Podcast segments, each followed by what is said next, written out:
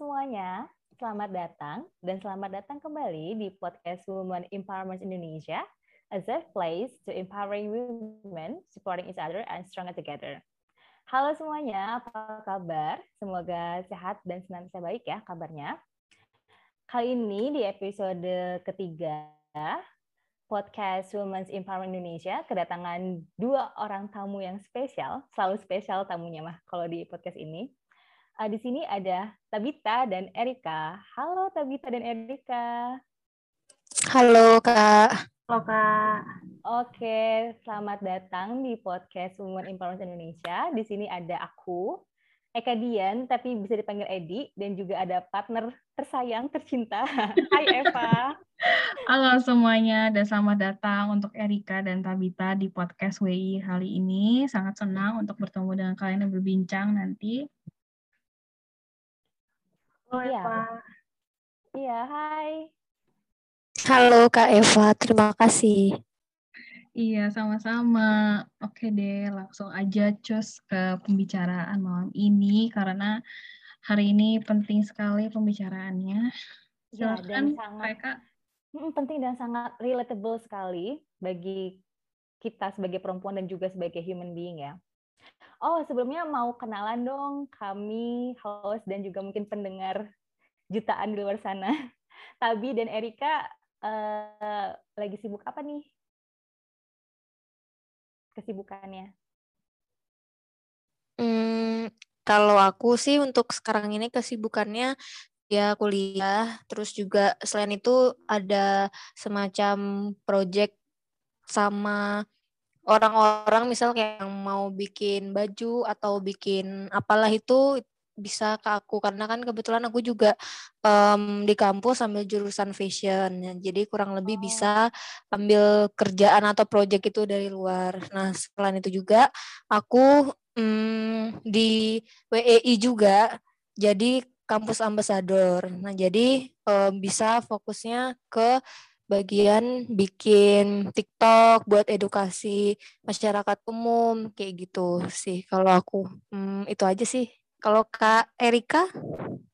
Iya Erika. Aku sekarang lagi kuliah semester 7 ya masih ya masih apa masih benerin beberapa mata kuliah yang nilainya kurang baik.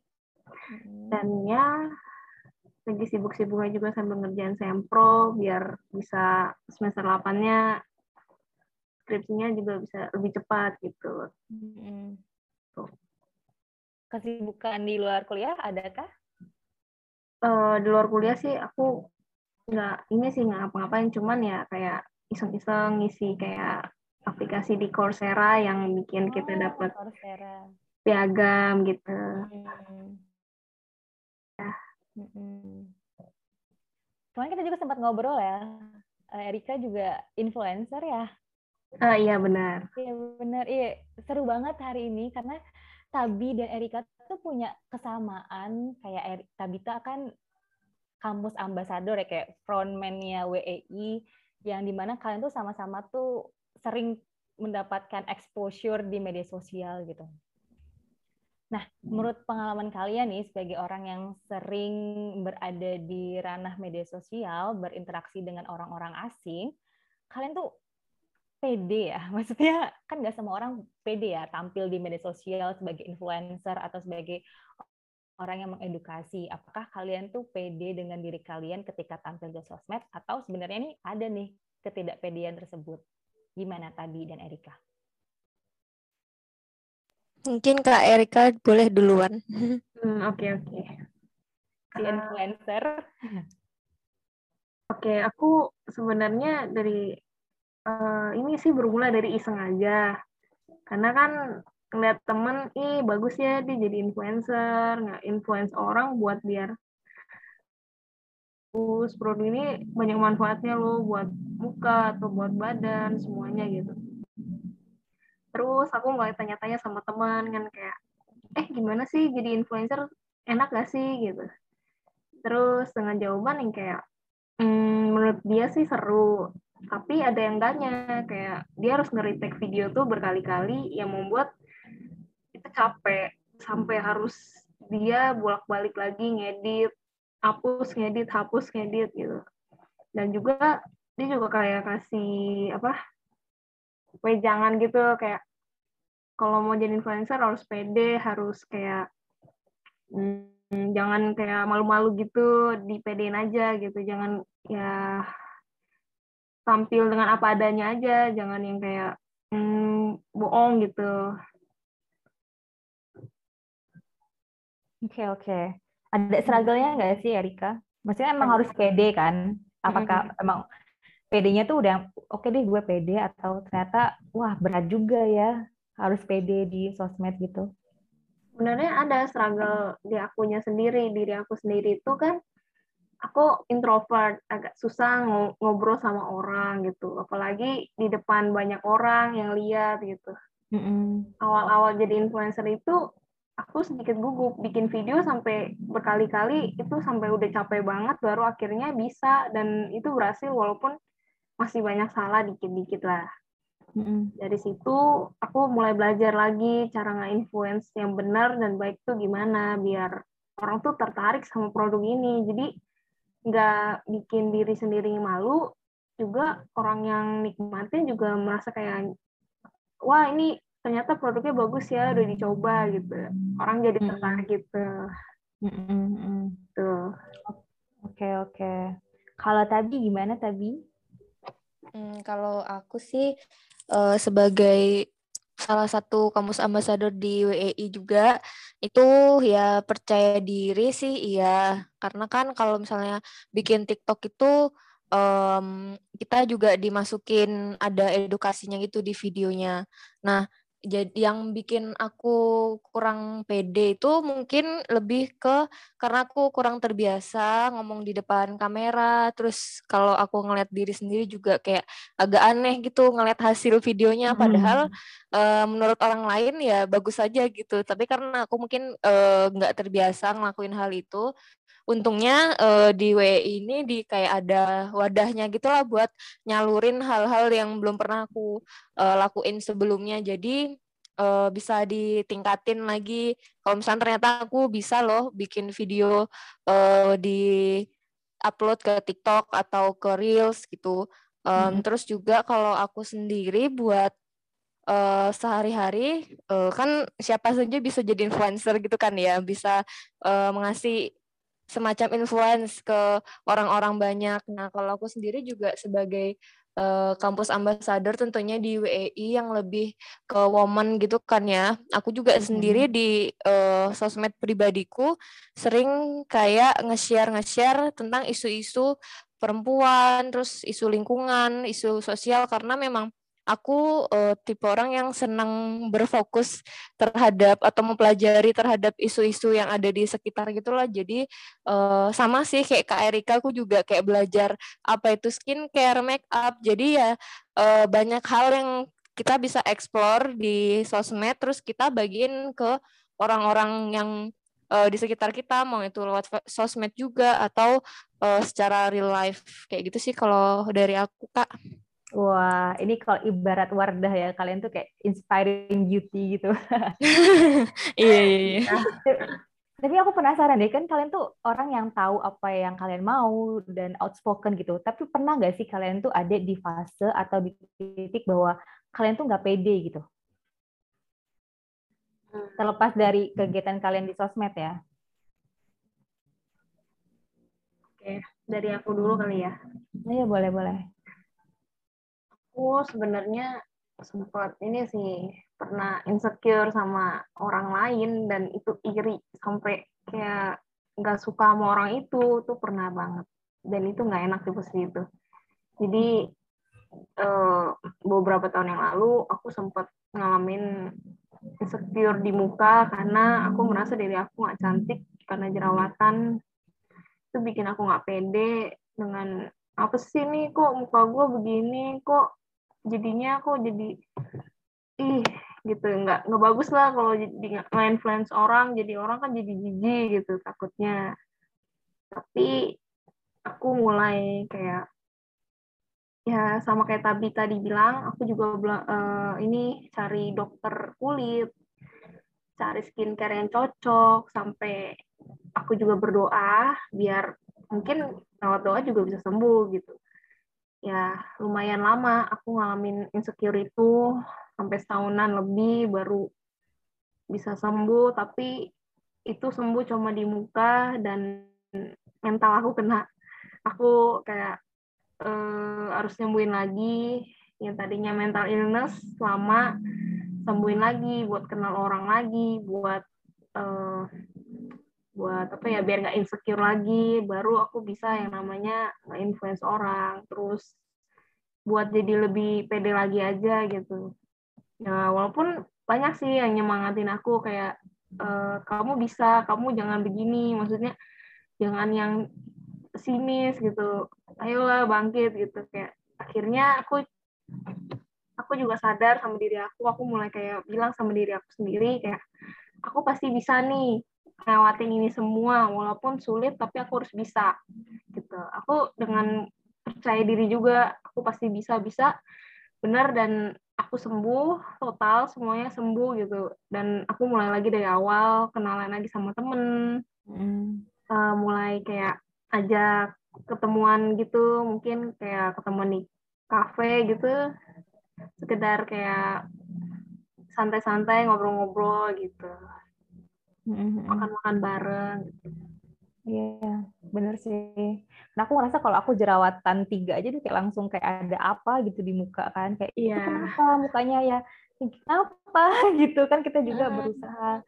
Kadang lebih ke omongan mereka ya, jadi kita ngerasa kayak salah banget jadi manusia gitu. Iya, jadi kayak dari omongan mereka aja aku ngerasa kayak, duh, gue malu nih, tutup deh semuanya. Dan sampai aku hmm. pernah yang namanya tuh pakai masker semua tutup, jaket pakai topinya gitu ditutup. Itu bener-bener hmm. sampai dibilang orang orang nggak kenal ini siapa gitu.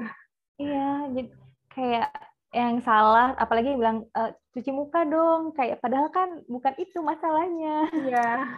kayak mereka tuh nggak bisa kalau nggak komen dan komennya tuh negatif gitu. Uh-huh. Dan itu yang bikin kita kadang kayak trauma dan ngerasa nggak worth it nggak sih? Iya benar-benar kak. Hmm. Kalau nah. Tabi gimana? Hmm, kalau aku sih uh, jarangnya pernah ngerasa kayak lebih uh, jerawat atau yang lainnya kayak gitu. Aku juga kayak ngeras pernah sih beberapa kali jerawatan, tapi menurutku itu hal yang manusiawi kan kita juga manusia ya. nggak e, mungkin muka kita tuh selamanya kayak sehalus pantat bayi gitu. Dan aku hmm. juga kalau misalnya punya temen yang kayak ada jerawat atau apa gitu ya udah uh, biarin aja mereka. Yang paling cuman kalau mereka nanya enaknya pakai apa-apa-apa gitu baru aku kasih tahu. Tapi kalau dari aku sendiri untuk masalah seperti Kak Erika itu beberapa kali sih uh, sempat ngerasain. Tapi akhirnya ya bisa ngelewatin juga karena mungkin dari mindsetku sendiri aku bentuk kalau misalnya jerawat tuh ya pasti bakal hilang kalau kita juga berusaha kayak gitu. Di sisi lain uh, apa namanya untuk hal yang insecure itu aku lebih ke insecure terhadap uh, apa ya kesuksesan orang lain gitu loh jadi mm-hmm. kayak uh, teman-temanku udah punya kerjaan kan aku kayak belum gitu nah terus mm-hmm. abis itu namanya apa tuh namanya uh, jadi kayak apa ya aku pengen berusaha biar kayak mereka gitu loh. Ih kok bisa sih umur segini udah punya ini sendiri terus juga um, apa namanya umur segini tuh udah belajar banyak hal. Ketimbang aku kok masih stuck di sini-sini aja.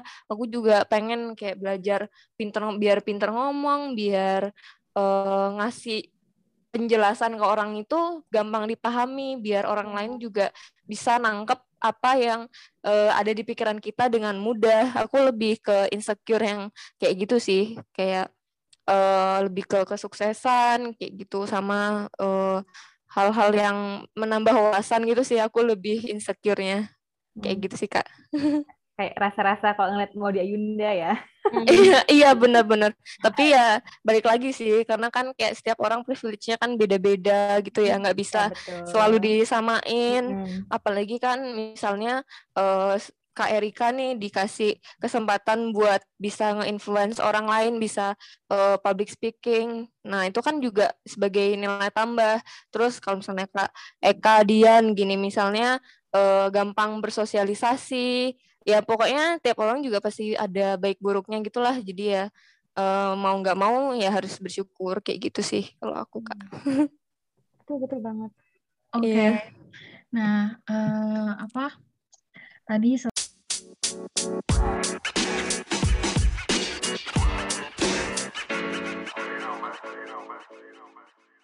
setelah dengar penjelasan kalian berdua tuh kayak aku mikir kayak wah ternyata banyak banget ya masalah masalah cewek itu dari dari hal yang aku pikirkan gitu meskipun aku sendiri itu juga cewek.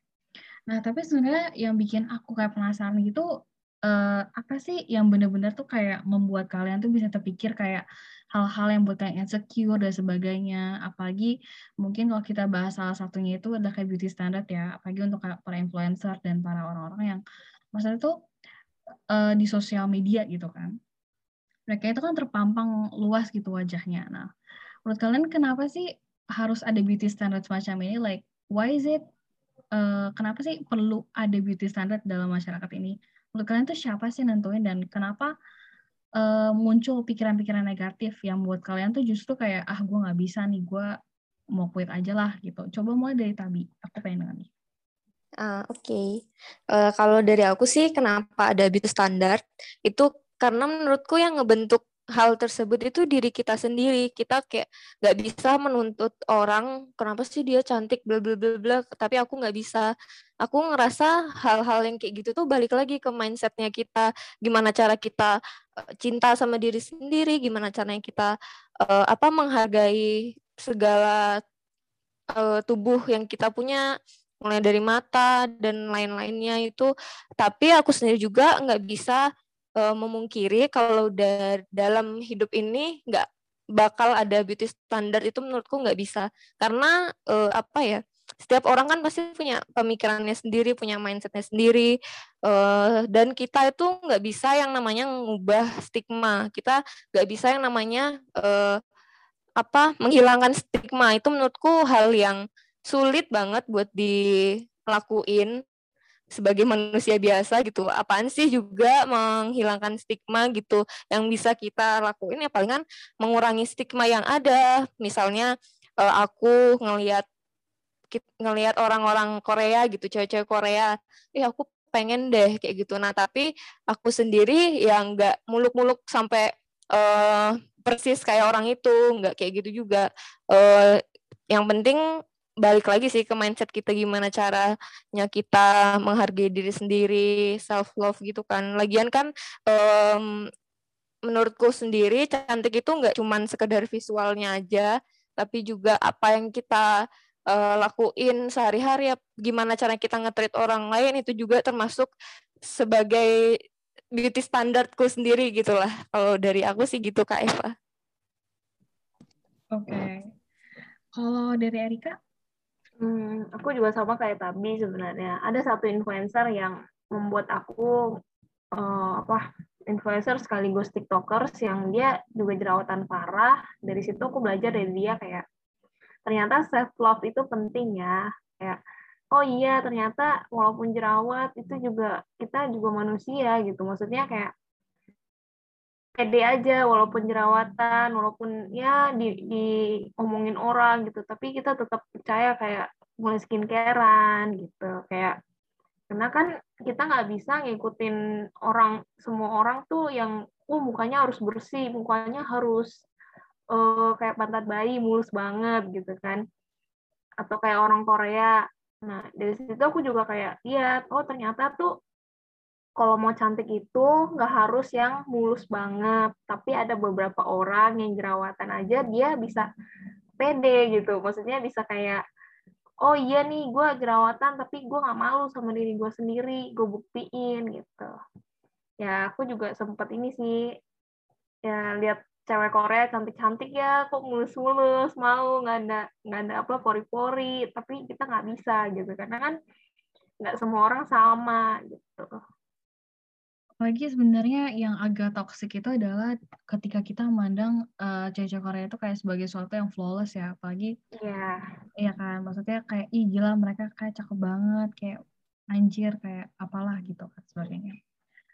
Um, tapi sebenarnya sebenarnya itu di balik itu semua kan ada effort, ada tenaga, ada suatu apa ya pengorbanan di mana kayak mereka terus jaga image, mereka harus jaga tubuh dan sebagainya sampai kan kayak akhir-akhirnya tuh uh, apa berujung kayak pada sesuatu yang nggak enak bahkan tragis seperti itu kan. Iya, benar banget sih. Hmm. Aku setuju banget sama Tabi bilang bahwa kita nggak bisa uh, berada di suatu society yang di mana beauty standard tuh benar-benar hilang itu nggak bisa. Dan menurut aku sih kayak media sih berperan sangat besar dalam terbentuknya beauty standard ini dan pengaruhnya terhadap kita. Yang kata Eva tadi kayak orang Korea tuh, cewek Korea tuh flawless ya, padahal tuh ada effortnya kayak mereka mungkin juga tertekan, harus operasi plastik dari mereka remaja, dan kayak diet atau olahraga itu kan sesuatu yang harus effort dan gak enak ya.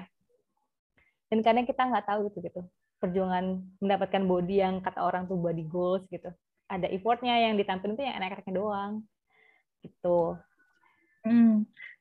Nah, terus ngomongin soal media, karena emang aku cukup berkecimpung media, ini agak sedikit side track karena ya memang iya ya karena media itu ada framing ada yang namanya wah macam-macam lah sebutannya tapi memang kita ini benar-benar orang yang tertarik lebih kada kepada yang visual yang nilainya tuh menjual gitu. Jadinya ya kalau misal berharap kalau media itu bakal objektif dan sebagainya ada tapi sangat sedikit. Dan kebanyakan tuh kebanyakan mengobjektifikasi perempuan dan sebenarnya menjual dan arti benar-benar menjual mereka sebagai komoditas. Nah, hmm. ngomong-ngomongin soal body, soal effort, ini ada sesuatu yang mungkin uh, kita ini bisa ambil ya dari negara Amerika sana adalah suatu yang namanya fat activism. Fat activism ini di, uh, adalah sebuah gerakan sosial di mana orang-orang yang gemuk itu tuh mempromosikan kalau hey, this is my body, uh, dan nggak ada yang salah daripada itu. Nah, tapi kan di Indonesia kan belum ada ya seperti itu ya. Jadi ya kalau dari pandang kalian itu untuk sebagai dasarnya nih, pandang kalian tuh terhadap orang gemuk tuh gimana sih? Hmm, oke. Okay.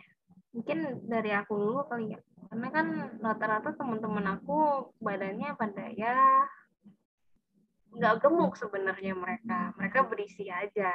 Uh, kalau menurut aku sendiri sih itu sebenarnya gemuk itu adalah cantik. Sebenarnya tuh mereka cantik. Tetapi kadang ada mulut orang yang ih gendut banget sih gue nggak suka ah gue nggak mau ogah gitu. Kayak nggak mau temenan gitu. Padahal orang gendut tuh nggak salah. Mereka gendut karena dalam diri mereka mereka juga nggak mau kayak gini gitu. Mereka juga mau maksudnya badannya yang proporsional lah maksudnya nggak kurus nggak gemuk-gemuk banget gitu. Terus aku juga menilai kayak sebenarnya dari orang gendut ini kita bisa ini doang dapat uh, dampak positifnya kayak dari mereka kita belajar mereka aja bersyukur dengan tubuh mereka yang seperti itu. Sedangkan kita yang maksudnya nggak tubuhnya biasa aja itu tuh nggak bersyukur gitu. Kadang aku sering dengerin orang kayak eh lu bagusan kurus, eh lu bagusan gendut. Jadi orang bingung. Jadi yang mana nih? Gue harus gendut apa kurus? Dan menurut aku dua-duanya itu cantik apa adanya gitu. Karena kayak di luar negeri tuh orang-orang pada lomba-lomba, wah jadi gendut ternyata ada yang cantik banget gitu. Hmm, betul. Jadi aku itu.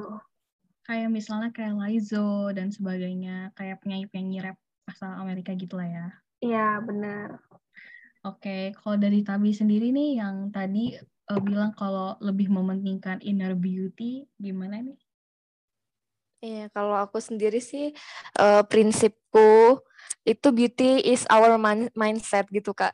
Jadi uh, apa namanya mau itu badannya gemuk atau kurus atau apalah itu, kalau misalnya mindsetnya kita bisa terpancar atau vibesnya kita itu bisa kepancar ke orang lain itu ya berarti uh, kita itu termasuk orang yang beauty.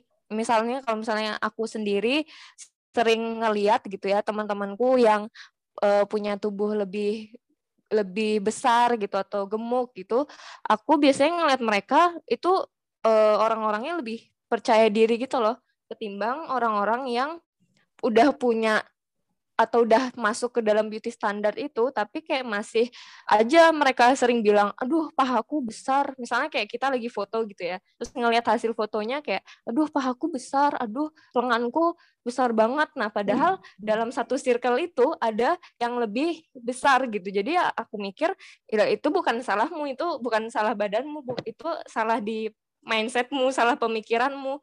Padahal kalau misalnya orang yang gendut gitu yang gemuk menurutku mereka itu effortnya sangat amat apa ya kita nggak tahu gitu loh di belakang tuh mereka bertahun-tahun harus terima dirinya sendiri. Padahal di balik itu juga kalau yang aku pelajari eh, kenapa bisa orang itu lebih cepat eh, berat badannya naik itu karena juga ada beberapa hal yang dalam ilmiahnya gitulah bisa dibilang itu mempengaruhi. Misalnya kalau misalnya dia makan karbo gitu dalam uh, satu dalam satu hari makan karbo itu berat badannya bisa satu kilo langsung. Itu karena uh, makanan yang dicerna itu lebih cepat untuk menyebar ke seluruh tubuhnya. Makanya dalam satu hari bisa langsung naik satu kilo gitu misalnya. Nah tapi juga uh, yang lainnya uh, anatomi itu juga berpengaruh. Misalnya ada orang yang punya struktur tulang itu lebih besar, makanya uh, dia itu menampilkan tampilannya itu lebih gede gitu badannya. Sedangkan kan uh, setiap orang kan punya struktur uh, tulang yang berbeda-beda dan juga dalam uh, belum tentu orang yang gemuk itu nggak sehat. Malah uh, yang menurutku nggak uh, sehat itu kalau kalau misalnya yang uh, kolesterol atau diabetes terus juga lemak berlebih. Padahal orang yang gendut atau gemuk itu belum tentu nggak sehat kayak gitu. Jadi ada toxic positivity-nya gitulah kalau misalnya uh, kenapa ada yang uh, mereka bilang dirinya sendiri itu uh, udah bersyukur gitulah punya badan gini gini gini. Ya mereka itu benar-benar bersyukur bukan artinya toksik karena mereka sendiri di balik itu ada hal yang nggak bisa mereka ceritain gitu loh ke publik dan juga buat apa diceritain yang kita perlu uh, buat ngasih tunjuk ke mereka itu kan ya untuk diri diterimanya aja bukan uh, buat ceritain dulu baru orang lain menerima orangnya itu di dalam lingkungannya kita kayak gitu sih kalau dari aku kak. Ya, aku ada dua poin menarik dari dari Tabi itu yang pertama beauty itu mindset gitu. Kalian inget atau pernah dengar nggak sih Adele penyanyi Adele? Kan dia hmm. comeback itu kan dia ini ya apa uh, badannya ini jadi mm -mm, jadi langsing kan tapi tetap aja dapat backlash gitu. Makanya bener banget uh, beauty itu sebuah mindset karena kita kalau ngikutin standar orang tuh nggak akan nggak akan ada habisnya gitu. Mau kurus mau badannya besar tuh tetap aja salah di mata beberapa orang. Jadi bener-bener kita tuh harus ngeset standar beauty itu kayak standar kita sendiri gitu. Terus yang kedua itu benar sih yang tentang toxic positivity bahwa yang penting itu sehat gitu. Kalau saya kan ada standarnya ya bahwa kolesterol tuh harus berapa, terus uh, tekanan darah harus berapa gitu. Dan benar orang yang badannya besar tuh belum tentu dia uh, tidak sehat karena kan ada masa otot kan. Masa otot kan kalau kita timbang kan lebih berat. Jadi kalau di sini lebih apa ya? Kalau obesitas kalau aku melihat obesitas itu aku tidak akan men-encourage bahwa kamu itu cukup, kamu itu baik. No, obesitas itu perlu sesuatu yang uh, harus ditangani, tapi bukan karena bentuk badannya, tapi karena si obesitas itu sendiri gitu. Mau kamu badannya mau 50 kg atau apa, but the, the the issue is the obesity, not your body, not your type of body. Dan benar kata Tabi, setiap orang punya bentuk badannya, ada endomorph, mesomorph atau lagi apa gitu. Tiga itu pokoknya aku ada tiga tipe badan. It's nice it's nice perspective from Tabi and Erika. Oh iya. Hmm.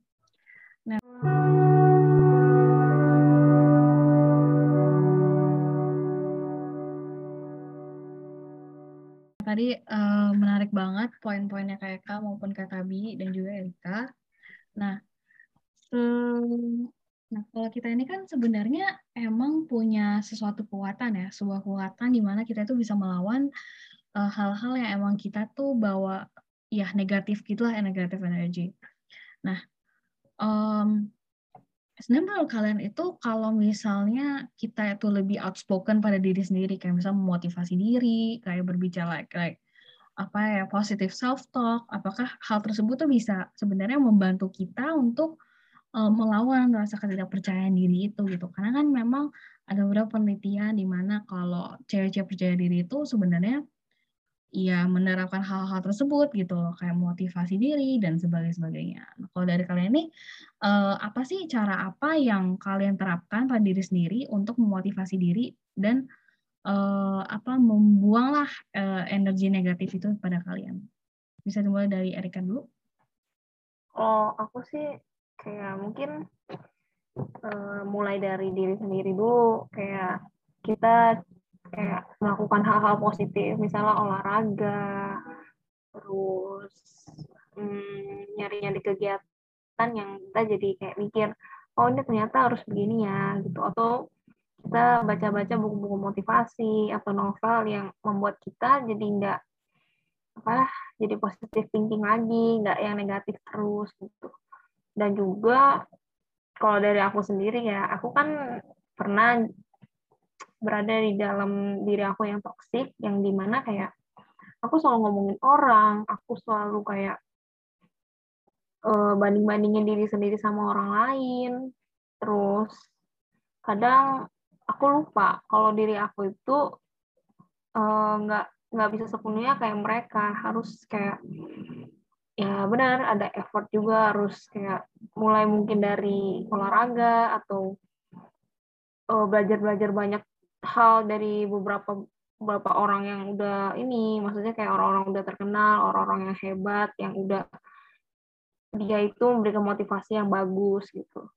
Dan aku juga yang kayak hmm, apa ya aku juga tadinya juga ini uh, punya pemikiran yang kayak ngapain sih? Gue harus positive thinking terus. Ah sekali-sekali lah negative thinking gitu tapi ternyata negatif thinking itu membuat dampak yang buruk gitu buat diri sendiri sama orang lain kalau kita mungkin kayak nge-share uh, cerita-cerita gitu mungkin ntar orang lain cerita lagi ke orang lain kan kita jadi kayak ya ternyata orangnya nggak bisa dipercaya gitu ya dari aku itu sih Oke oke. Kalau dari Tabi sendiri gimana? Uh, kalau dari aku sih, aku mikir kalau misalnya ada orang yang uh, ngejelekin aku atau misalnya ada yang komen aneh-aneh gitu, aku yang nggak semudah itu buat ngeproses hal-hal tersebut ke dalam pikiran atau perasaanku.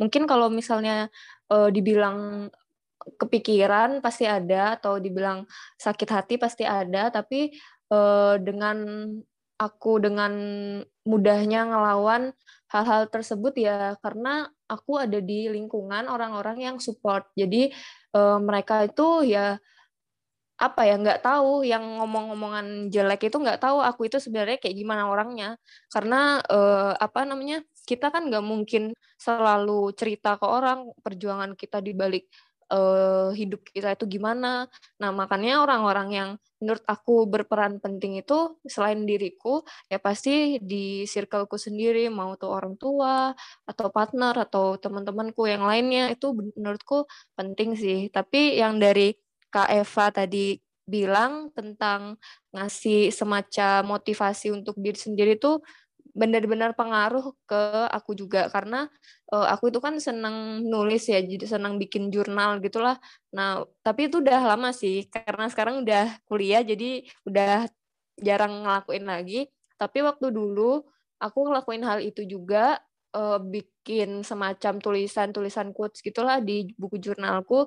Akhirnya sampai sekarang ya tertanam di pikiranku. Uh, kalau misalnya apa yang aku tulis waktu itu aku harus terapin juga di kehidupanku nggak yang cuma sekedar asal nulis aja kayak gitu. Um, menurutku itu sangat amat berguna sih apalagi kalau misalnya kita benar-benar resapi makna dari suatu quotes yang udah ditulis itu sih kak.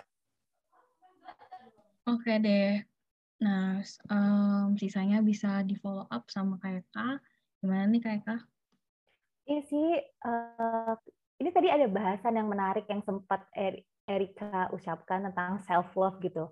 Setiap orang kan pasti punya definisi dan terlebih lagi pendekatan atau cara mencintai diri sendiri. Kalau aku ngeliat Tabi itu dia pertama terbantu banget dengan lingkungannya ya. Pasti support system tuh sangat berperan sih dan aku merasakan itu. Yang kedua, kalau aku boleh kalau aku boleh bilang cara Tabi untuk uh, salah satu cara self care dan self love-nya itu uh, journaling ya meskipun udah sekarang udah jarang mungkin. Dan itu sangat kata aku sih sangat berpengaruh sih karena itu kayak ibarat self talk tapi caranya lewat tulisan gitu. Karena apa yang kita ucapkan itu kan jadi kayak ada istilah kan doa ya doa itu adalah sebuah ucapan ucapan adalah doa gitu. Jadi ya kayak apa yang kita ucapkan ke diri kita atau yang kita tulis itu berarti kan dari pikiran kita gitu. Jadi membentuk bagaimana kita melihat diri kita gitu bagaimana kita melihat diri kita sebagai manusia yang punya kekurangan dan kelebihan.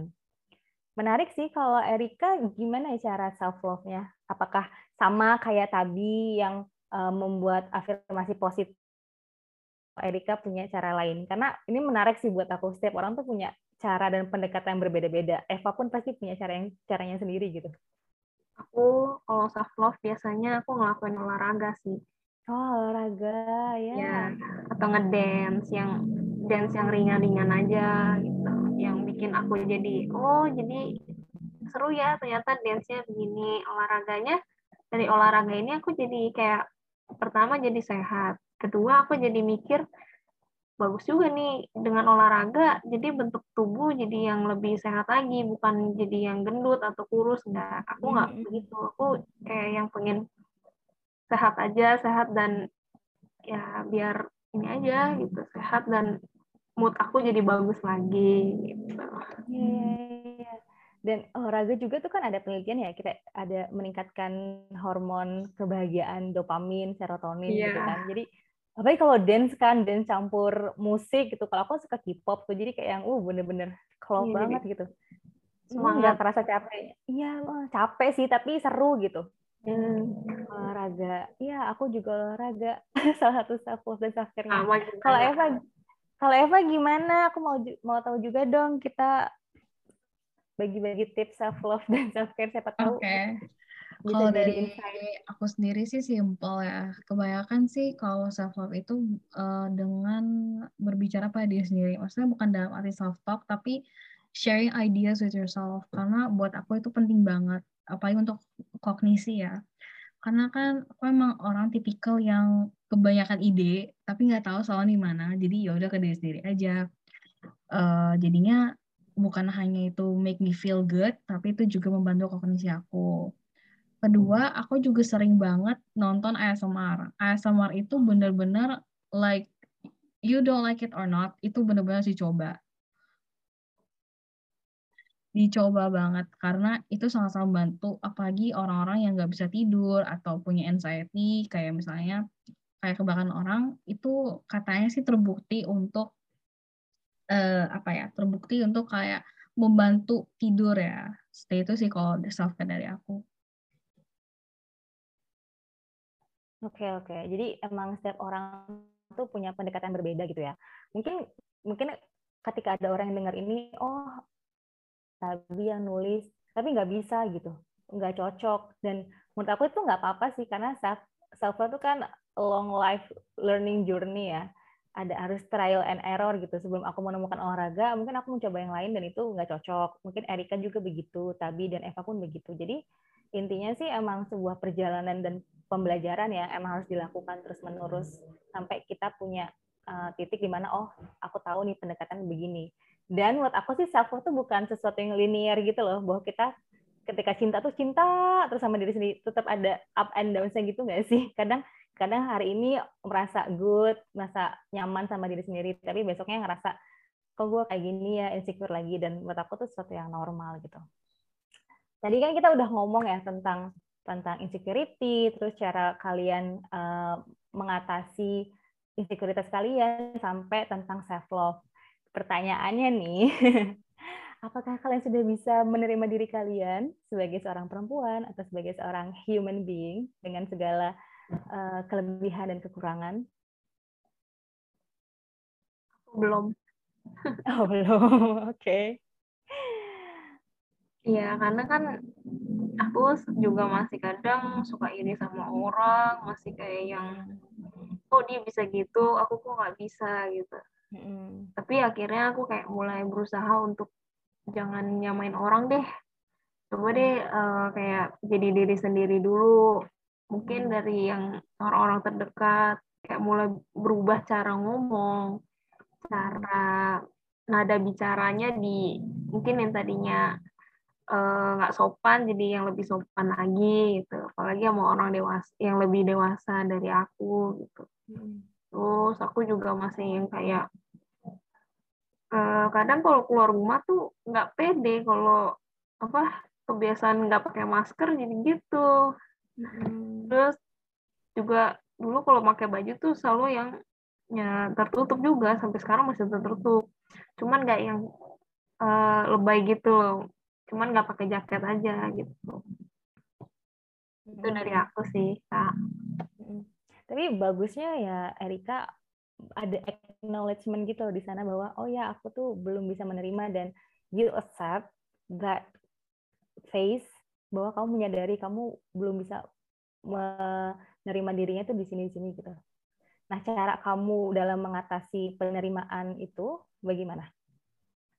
aku mungkin kayak cari kayak di Pinterest kayak nyari eh, cara biar self love-nya tuh yang lebih baik tuh gimana gitu Mm-mm. aku lebih ke ini sih em, cerita sama teman curhat sampai tengah malam tuh pernah Iya, iya, iya. biar kayak eh, lu gimana sih cara biar apa pede gitu biar lu bisa terima diri lu tuh gimana biar nggak iri gitu temen aku kayak bilang lu harus ini apa lu harus yakinin diri lu dulu lu bilang sama diri lu kalau lu bisa berubah lu bisa yang jadi diri yang positif diri yang bisa membawa dampak ke orang lain kalau lu itu beda gitu Mm. Iya, iya, iya. kalau dari aku Mm, Benar. Kalau Tabi gimana? Kalau dari aku sendiri sih, aku nggak bisa milih antara iya dan belum karena Mm. kayak yang tadi Kak Edi bilang, kalau misalnya self love itu kan linear gitu, ada grafiknya naik turun naik turun. Nah, Hmm. untuk aku yang sekarang pun masih merasakan hal itu. Kadang aku eh, love sama diriku sendiri, tapi kadang aku juga kesel gitu sama diriku sendiri kalau Hmm. misalnya aku ngelakuin kesalahan yang menyangkut banyak orang gitu loh.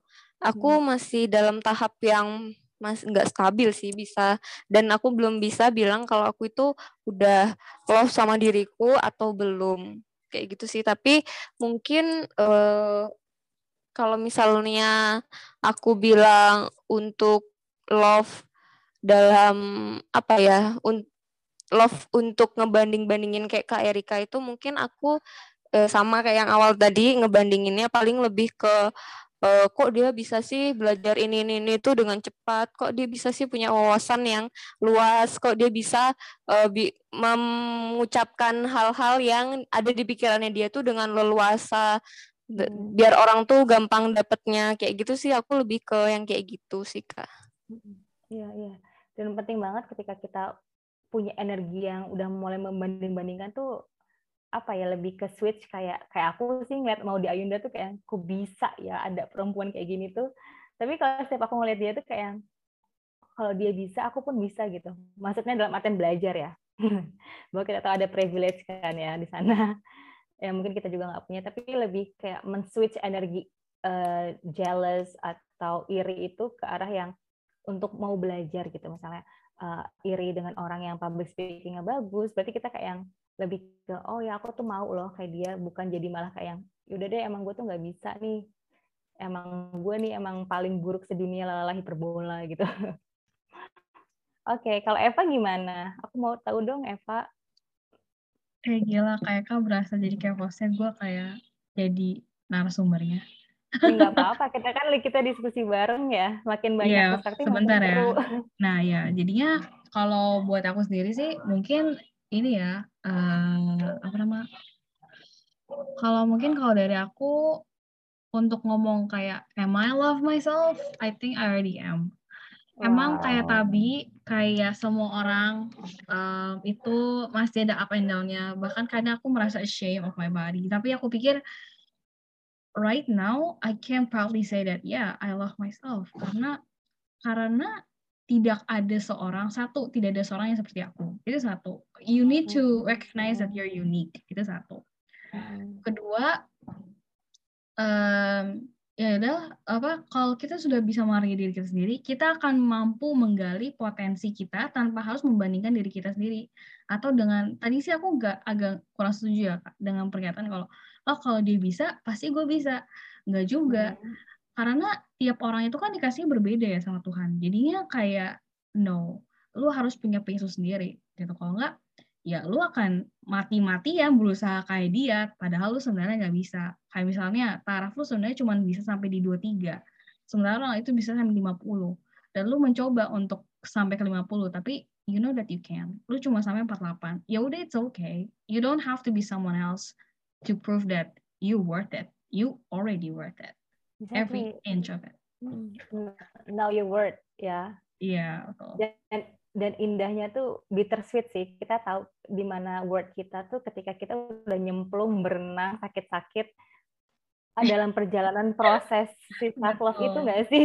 Ya nggak sih ya kayak ya ketika gue mau deh jadi kayak Madi Ayunda ya coba aja. Tapi cobain pada aja. prosesnya tahu ya pada pada prosesnya tahu gitu.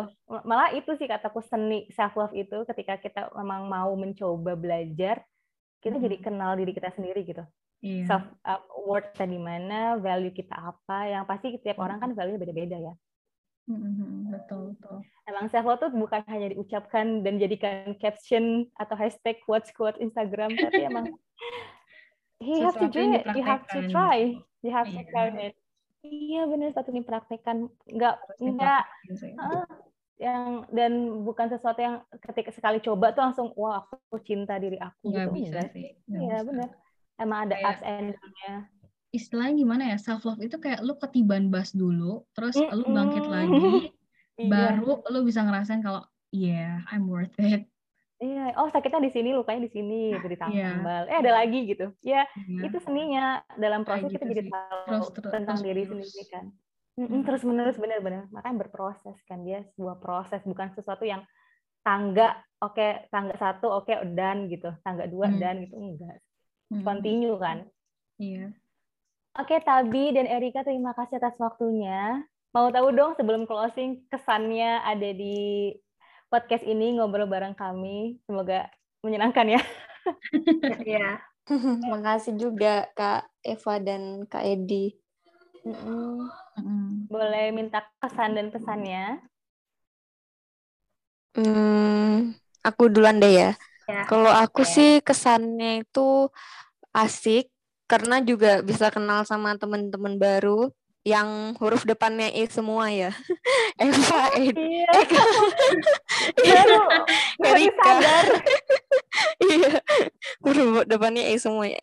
Terus juga em, apa namanya bisa tukar pikiran yang baru lagi, saling tukar perspektif gitu, nambah wawasan, gimana caranya kita nge-treat orang. Terus juga eh, dengan aku ngikutin podcast ini, aku ngerasa aku itu bisa ngebantu teman-teman di luar sana yang mungkin masih merasa insecure atau eh, kurang percaya diri terhadap dirinya sendiri. Eh, jadi aku berharap eh, dengan aku dan teman-teman lain yang di sini tuh bisa ngasih semacam influence ke teman-teman kita yang di sana yang masih eh, terpuruk gitu kan. Jangan jangan terlalu lama terpuruk karena masih ada hari lain yang menunggu kita eh, bangkit lagi kayak gitu sih Kak kalau dari aku.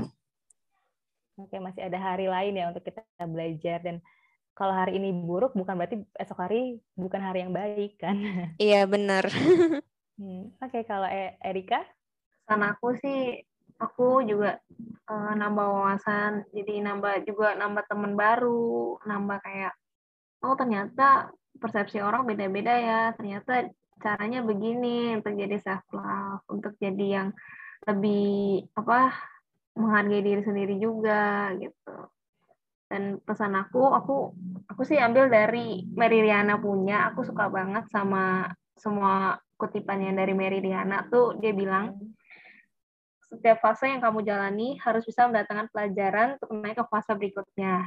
Hmm. Nah, dari sini aku juga belajar kayak awalnya pertama kali yang tadinya aku introvert, aku yang susah buat ngomong sama orang, sama yang kayak lebih tertutup lah gitu. Nah, aku juga jadi belajar dari fase-fase yang tadinya begitu, aku mulai meningkatkan diri untuk jadi yang lebih positif, jadi yang lebih terbuka sama orang, terus kalau ada apa aku cerita gitu. Itu dari aku sih, Kak. Hmm, ya terima kasih. Aku juga sangat senang ya. Benar kita punya perspektif berbeda dan mm-hmm. satu hal sih bahwa sadar kita jadi tahu bahwa setiap orang tuh punya struggle gitu. Jadi kita tidak kita tidak kita tidak kesepian dalam struggle ini bahwa setiap orang punya struggle masing-masing dan ya kita bersama dalam menghadapi kesulitan-kesulitan hidup ini gitu bahwa hmm. ya cerita sama orang ngobrol sama orang dan mungkin uh, kami berharap uh, dari podcast WEI itu ketika orang mendengarkan ini menjadi sadar bahwa it's okay gitu. Setiap orang punya kekurangannya masing-masing dan itu tidak apa-apa selagi kita mau terus belajar. Seperti itu sih. Kalau Eva ada yang mau disampaikan? Kayaknya enggak. Kayaknya semuanya sudah terjawab oleh para narasumber kita yang terhormat terhormat. Jadinya uh, ya terima kasih banyak sebelum ya terima kasih banyak pasti karena sudah meluangkan waktu untuk di podcast ini dan semoga uh, para pendengar yang mendengar ini semua bisa uh, menjadi manfaat bagi kalian dan maju terus ya girls. Gitu. Iya. Kalau kalian misalnya mau ada uh, yang diceritakan bisa DM langsung aja ke Instagram WII atau misalnya ah, mau dong bahas topik ini gitu silahkan DM aja kami terbuka ya Pak ya kami sangat senang dengan uh, mungkin iya. saran atau komentar kalian ditunggu banget tapi komentarnya silahkan komen di IGWI kami tunggu terima kasih Tabi dan Erika sukses terus buat kalian. Terima kasih banyak. Terima kasih juga. Semoga lain kali kita bisa ngobrol-ngobrol lagi ya. Oh iya iya Oke. Oke. Eh, sekian dari Kak Erika ya, juga. Ya, makasih ya Kabita. Uh, sekian dari kami. Sampai jumpa di episode berikutnya. Bye-bye.